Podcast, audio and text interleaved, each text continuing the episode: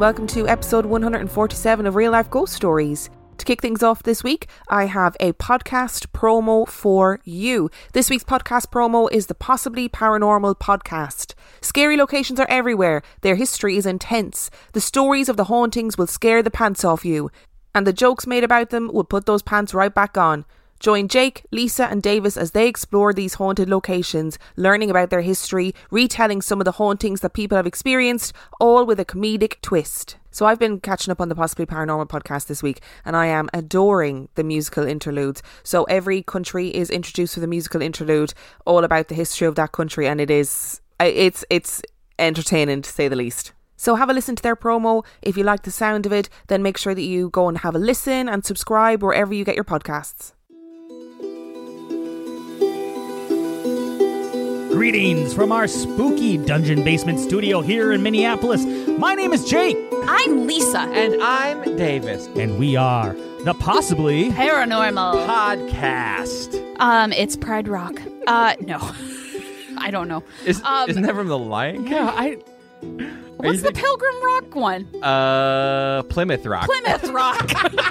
you guys remember uh, when America was discovered by the Germans off the Mayflower when they landed on Pride Rock?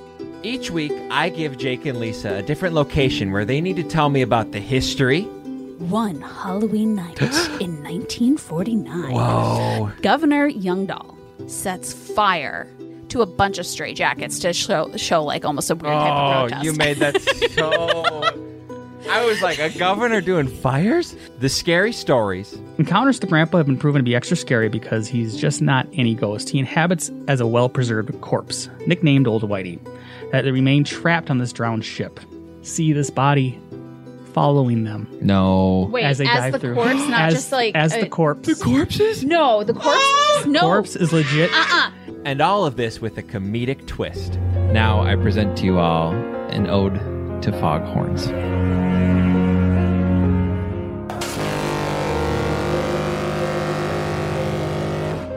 If you like learning unique history, or getting goosebumps from spine tingling first hand accounts of the paranormal. Or maybe you just want to play a game or listen to a song.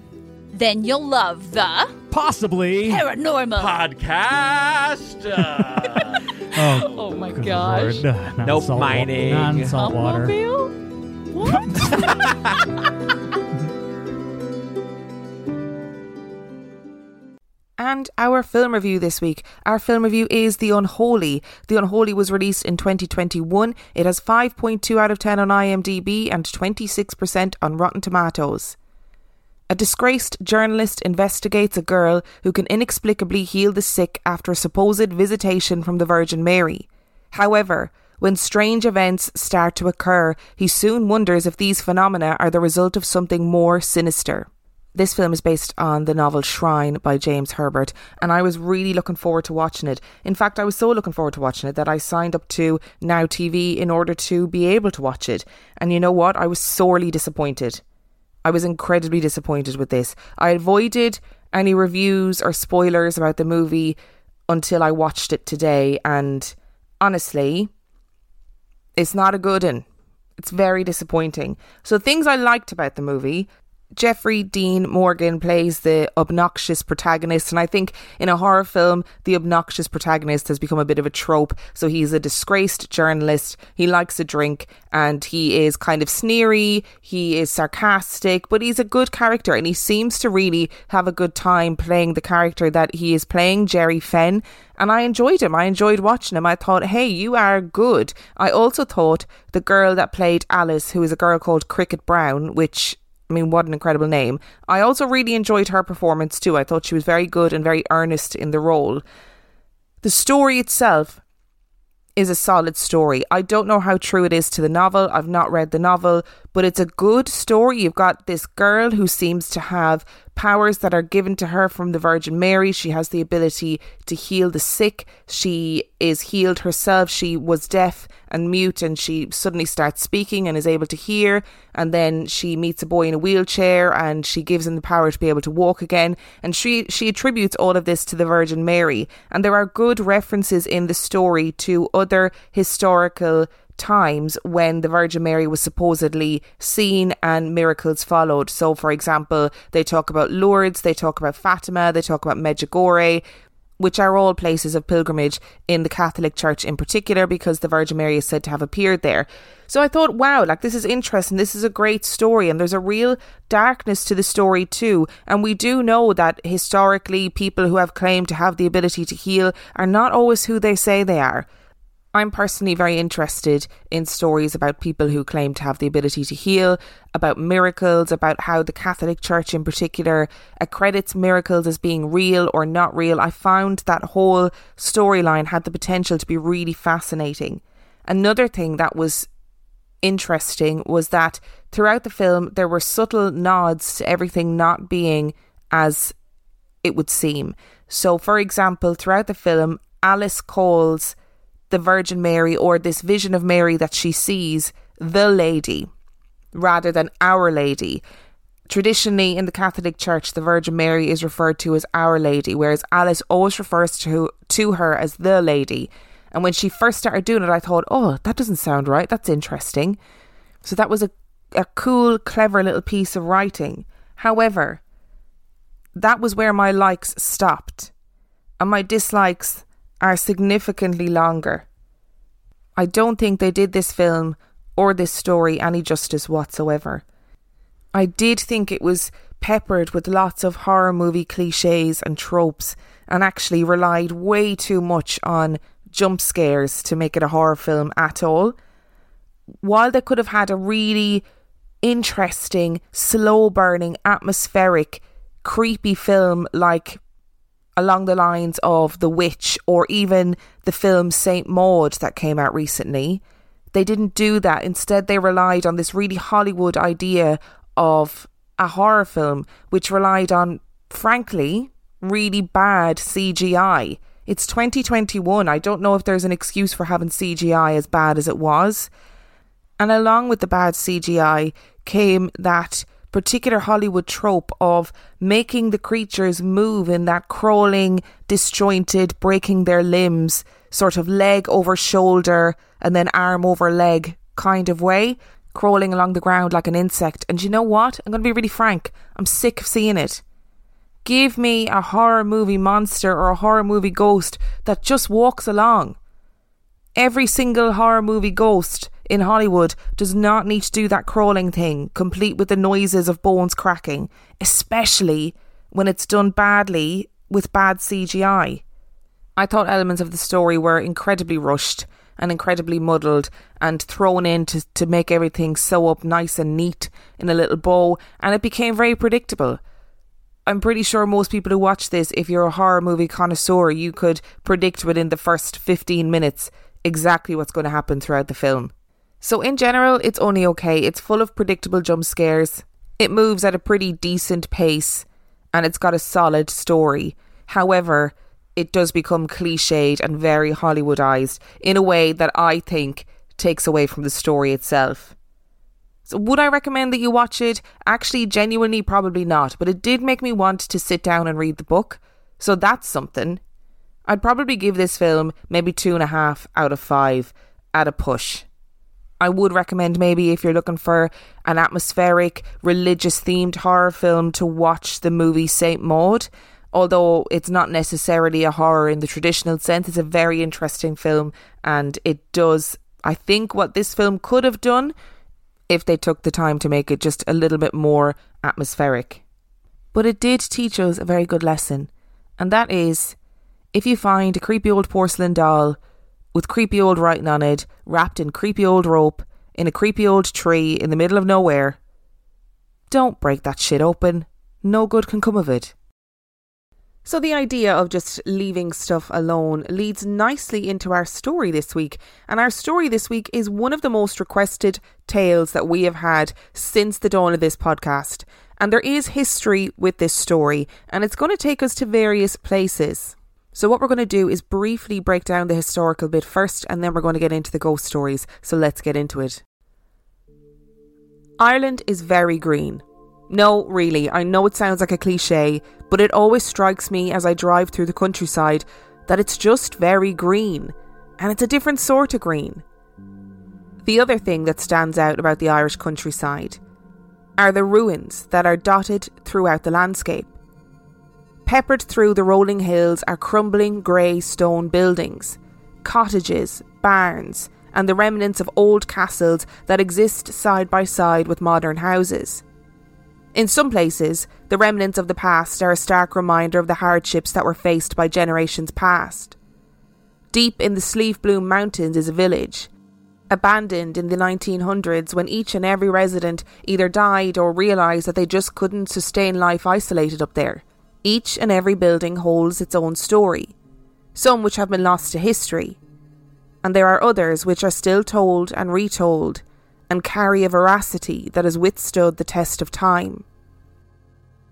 South of Dublin City, at the foot of the Wicklow Mountains, sits Montpelier Hill. There is archaeological evidence that Montpelier Hill was actively inhabited in the early medieval period, with some suggesting that there is evidence of earlier settlements here.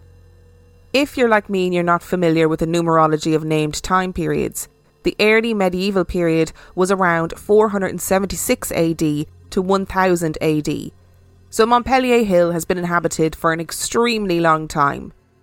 From the 12th century onwards, the Dublin Wicklow Mountains were a place of constant battle, as Gaelic forces used the hills and lowlands to mount attacks against colonial powers, and would then retreat and hide into the mountains.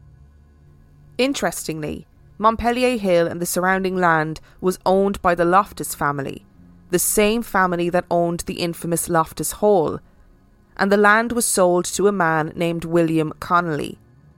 Connolly was a prominent man in Irish society and was incredibly wealthy, and although no records show precisely when it happened, Connolly decided, against the warning of the locals, to build a grand hunting lodge on the top of Montpelier Hill.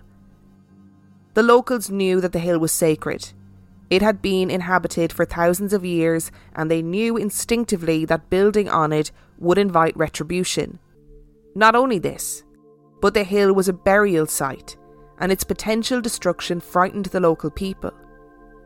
As is to be expected in these stories, Connolly was not in the least bit concerned about the superstitions of the peasants and built his lodge, even using slabs from the ancient burial site to construct it.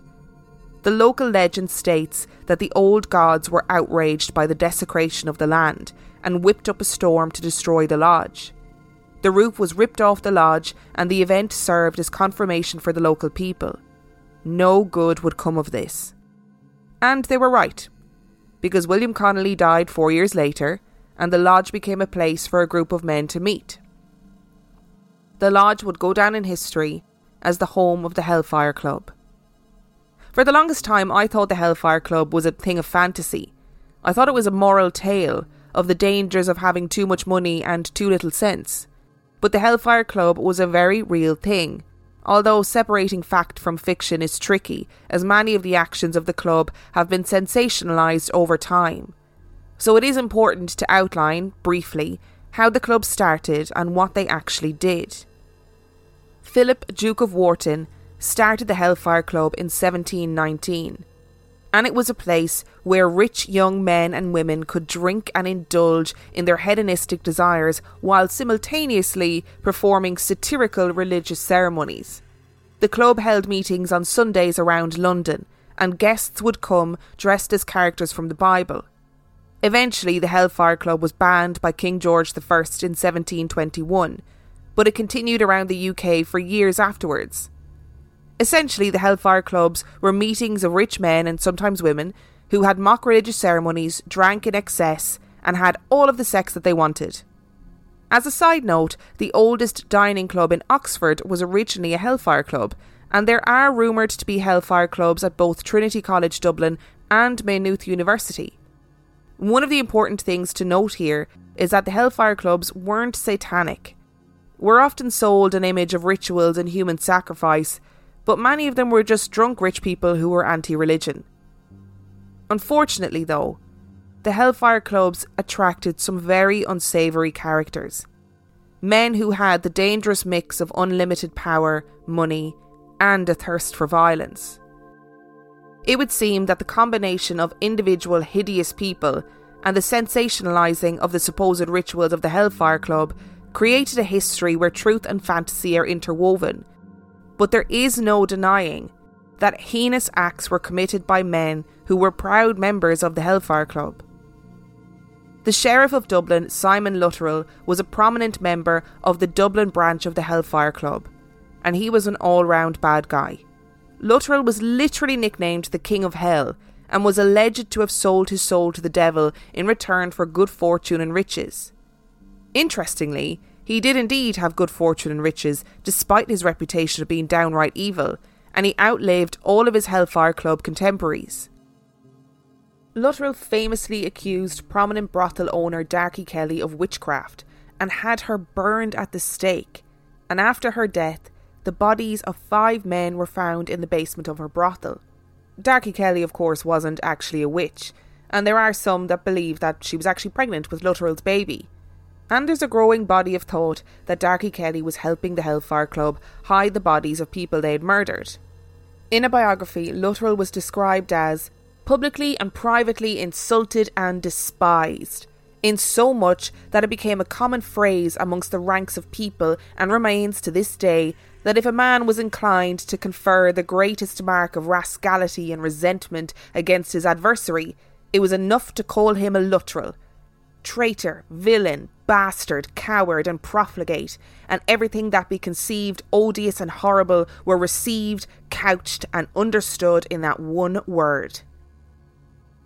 And Luttrell wasn't the only certified bad guy that frequented Montpelier Hill. Henry Barry, the fourth Baron of Santry, was a younger member of the Hellfire Club.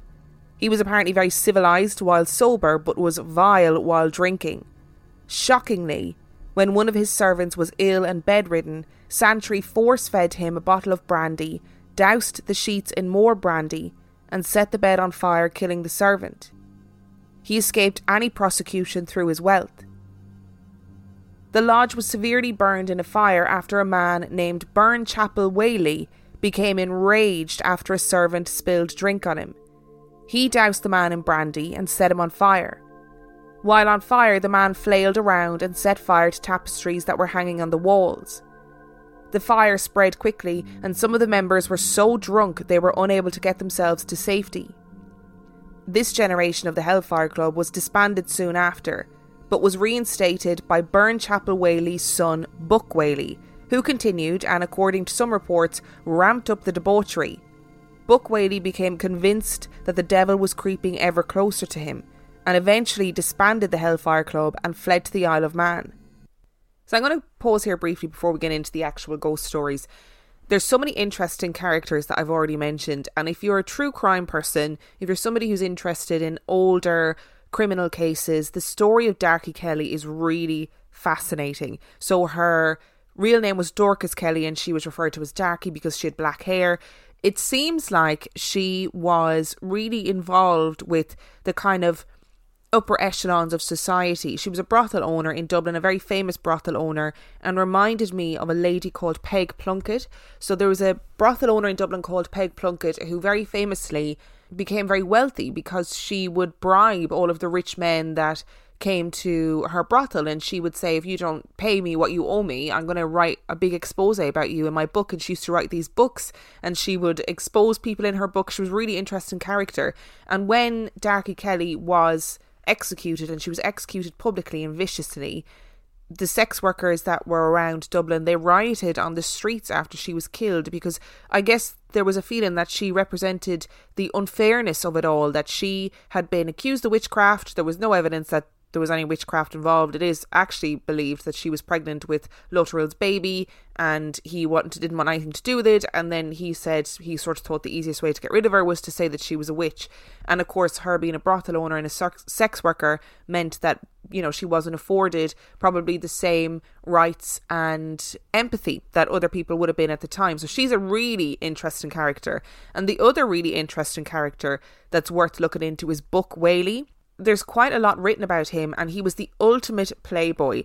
too much money, not enough sense, and he spent his life taking part in these like increasingly wild bets. He was it seemed to have been a total adrenaline junkie and wanted to prove himself to be like the big man and survived on basically alcohol and doing these really big stunts. So there was one bet where he said, I can get to Jerusalem and back in two years, and off he went and did it.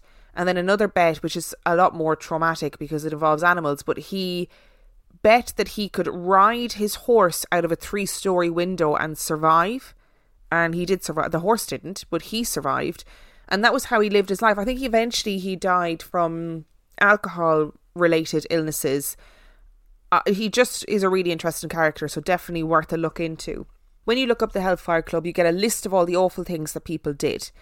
And then you look into it a bit more and you think, hang on a second, did the people in the Hellfire Club do these things, or is it because people didn't like the Hellfire Club? And of course, Ireland at the time could have been considered a very religious country, and the Hellfire Club was a, a club that was inherently against organized religion. So I don't really think it was satanic.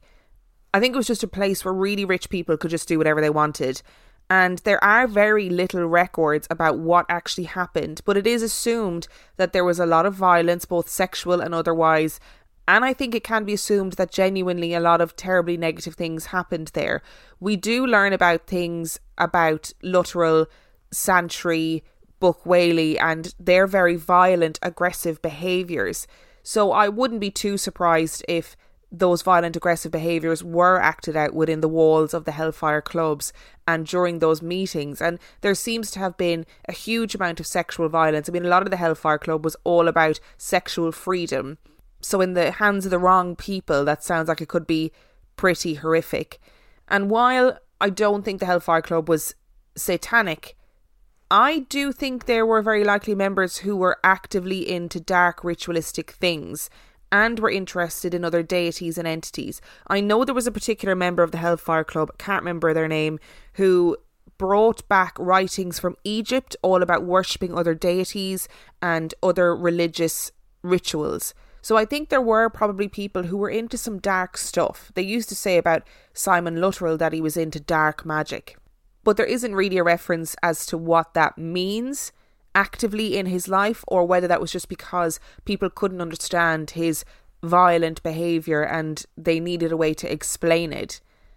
The other thing that's really striking about this story is that building something on top of a Neolithic tomb is never going to be a good idea and we've learned from every horror film ever that if the locals tell you something is a bad idea, it's probably a bad idea. And I know that the original members of the Hellfire Club in Dublin, they probably weren't au fait with horror movie tropes, with it being back in the 1700s and all. But it is never a good idea. And there's a lot of stuff about Neolithic people that we just don't understand and we don't know why they did things that they did or why they built things in the way that they did. And to be honest, especially as a burial ground where people take the time to have a ceremony or a ritual around somebody's death, is it ever a good idea to disturb that? I don't think so. So let's get into the ghost stories. Maybe it was inevitable that anywhere the Hellfire Club went, ghost stories followed. They left an empty space at their table for the devil and toasted him at the beginning of every meeting. While this action was tongue in cheek, it still caused their meetings to be feared and shrouded in darkness. There are also very real reports that some members of the Hellfire Club took part in rituals that involved the torturing and killing of animals, with the members reportedly setting fire to a large cat and making it run down Montpelier Hill in order to terrify the local people. To this day, there have been frequent reports of a cat prowling around the hunting lodge, but the cat is huge, as big as a large dog, and in some reports it has glowing red eyes. There are those who believe that this cat is the physical embodiment of a demonic entity. In 1968, a lodge on the grounds of the Hellfire Club was taken over by an artist named Margaret O'Brien and her husband Nicholas, who was a retired superintendent. They had decided to open an art school, and the lodge on Montpelier Hill was the perfect location, nestled in the mountains, under the watchful eye of the husk of the hunting lodge. When they moved in, they were warned by the locals of the reputation of the place, but they were unmoved by the fanciful stories. That was until Nicholas was out strolling on the land one day, and he spotted something moving through the trees. Something large and black. At first, he thought it was a large dog, but as his eyes focused on the creature, he realised that it was a cat. Big, black, and svelte, moving silently through the trees. He was completely shaken up, and one of the people that lived on the land went to retrieve a shotgun, thinking a large animal was loose. He couldn't locate the creature and decided that it was best not to tell anybody else. He had scoffed at the stories of the locals and now felt foolish having had the creature present itself to him. It wasn't until December 1968 that he felt compelled to reveal what he had seen on that day. It was late in the evening on the 10th of December, and Nicholas, two workmen, and the artist Tom McAssey were working in Killakee Lodge doing renovations to the building. While working, McAssey had bolted shut a large wooden door to keep the cold December air at bay the best that he could. As the four men worked, they noticed a distinctive change in the atmosphere. The room was cold already, but the air suddenly felt heavy. It was thick and oppressive, and it felt harder to breathe. They all heard a noise, a slow metallic scraping, and they realised that it was the bolt lock on the door. It was slowly unlocking itself until the door swung open. Together, the men ventured into the dark hallway to try and see what had opened the door, and they were met by a huge dark figure shrouded in a cloak. In a low, guttural voice, the spectre said, I can see you. You can't see me. Leave this door open. The men fled, and as they ran, turned to see if the creature was following. But it was no longer there. In its place was a large black cat with glowing red eyes. The O'Briens now recognised that something was wrong in their house, and that the locals had been right. They called a priest to perform a blessing on the house, and the hauntings calmed down. That was until one night a group of actors who were staying at the house decided to conduct a seance in jest. It would appear that this seance reignited the paranormal activity. In 1970, newspapers reported that Killakee House was under attack from fierce poltergeist activity. Doors opened and closed of their own accord. The phantom cat was seen lurking throughout the house and in the garden. Items, in particular hats, would appear and disappear at random throughout the house. A hat could disappear completely from its allotted place and reappear later in a locked room hanging on a picture hook. Cups and plates were smashed, and the O'Briens began to see apparitions of nuns floating through the corridors. They began to see the apparition of a small man limping through the walls. The O'Briens were constantly renovating the house throughout this time, and eventually pulled up the kitchen floor. And underneath the floor, they found human remains of what they believed initially to be a child, buried with a brass figurine of a devil. On further investigation, it was revealed that the bones were not that of a child at all, but of a fully grown man with dwarfism. The O'Briens had the remains properly buried and had a priest come and bless the house, and the hauntings stopped. More recently, in an interview with an Irish newspaper, Tina Barco revealed that the Hellfire Club was one of the most terrifying places she had ever visited. Two things happened there on separate nights that I haven't been able to explain, and that absolutely terrified me. We were up the Hellfire one night, a group of eight or ten of us. At around 1am, we went in and put the equipment on the floor vibration sensors and electromagnetic spectrum equipment. And we know up there there is no electricity. We stood in a circle, and the next minute there was a thud. It was like a vibration went through the whole building, and the equipment went mental. One of the guys was in the hall, and he is a cynic, and he said a black shadow crossed him. A tall, black shadow. Another guy started getting sick, and then a girl said she heard a whisper in her ear, very clear, and it just said, Get out. All in the course of one minute. Chaos. That was the first time I ever called an end to the night and said that we didn't feel safe. So while the Hellfire Club has been one of the most requested stories on the podcast, there seem to be very few modern ghost experiences that have happened there. Legends abound, of course. People allegedly hear screams of torture victims from the hill at night time. There is a story of a local man becoming curious as to what was happening on the hill and trying to sneak a look at the Hellfire Club. He got caught by the members who dragged him inside, and the horrors that he saw rendered him speechless for the rest of his life. There is the story of the father who went to the lodge looking for his daughter. The members of the club had kidnapped her, brutally assaulted her, and stuffed her in a barrel, and the sight made the man's hair turn white instantaneously. A priest was alleged to have also snuck up to the lodge to see what was really happening up there and witnessed the members attempting to sacrifice a giant cat.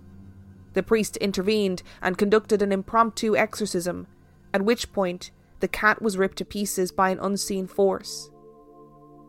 There were also rumours that the Hellfire Club members would kidnap vulnerable members of society with the intention of torturing them. It's difficult to sift through the fact and the fiction in the Hellfire Club stories. What is actually historically factual and what is born of fear and folklore. What is absolutely true is that there was an ancient cairn with underground tombs and passageways, and the hunting lodge was built on the site with stones from the burial site being used. The roof was blown off soon after its construction and was rebuilt in stone. The Hellfire Club existed, but how much of their activities took place on Montpelier Hill is up for debate. Some of the men in the Hellfire Club were indeed violent and notorious murderers whose money and connections allowed them to escape justice. Today, the Hellfire Club is used for secret raves and teenagers illicitly drinking, but also for rituals, with Ouija boards, animal heads, and candles being found on the premises. Hooded figures have also been seen on the hill performing rituals, although whether this is younger people exploring ideas around witchcraft and spiritualism or an established group is anyone's guess. Building a hunting lodge on top of an ancient burial site is probably not a good idea in general, and perhaps if you believe that the lodge is haunted, maybe that's the reason why, rather than the activities of the Hellfire Club themselves. It could be argued that the subsequent and modern use of the site as a place for spiritual and ritualistic activities has brought something to the land. It's hard to say, but maybe we'll get more conclusive answers in next week's episode. Because it's a two parter. I haven't done a two parter in a really long time. So, for the second part of this episode, we're going to be traveling to the Hellfire Caves, which are another home of the Hellfire Club, apparently notoriously haunted. And I'm really excited to see if there's any more solid ghost stories from there. So, in looking for substantial ghost stories for this episode that people have experienced recently, I really struggled I have to say. I really, really struggled. So I was reading a book called Haunted Dublin by a guy called Dave Walsh, and he wrote about the Hellfire Club, and that was where I got the information about the O'Briens. And he wrote about the Hellfire Club quite cynically, so he didn't really think it was haunted at all, it would seem. And then I trolled Reddit trying to find stories of people maybe who'd been to the Hellfire Club and had experienced stuff. And a lot of people wrote about going to the Hellfire Club and getting a feeling of it being negative or oppressive, but not necessarily feeling anything or seeing anything that was substantial enough for a story. And then I had the thought to look on boards.ie, which is a messaging board for Irish people. And I found one singular story that I thought was a little bit creepy. So, this is the final Hellfire Club story for today, and it comes from boards.ie and it comes from the user Shuffles88, and the link, as always, will be in the description. I heard a story about the area where the Hellfire Club is. I don't know how true it is, but it always gives me the willies. My friend's brother in law John was writing a story about the occult and was researching satanic rituals and things of that nature, and happened to be talking to a priest and mentioned what he was doing and asked him if he had had any experiences or thoughts on the matter. And the priest said to him, You should never look for the devil, because he'll take that as an invitation to find you, and refused to talk any more on the subject.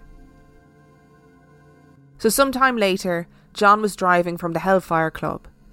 It was the wee small hours, and it was a nice clear night when suddenly a thick fog appeared across the road, so John slowed down.